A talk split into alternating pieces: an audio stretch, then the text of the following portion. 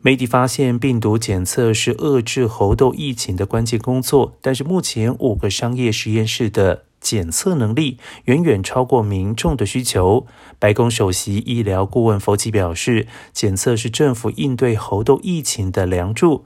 他与其他卫生专家一再向美国民众保证，目前美国检测猴痘病毒的能力很高，平均每周可以检测八万个样本。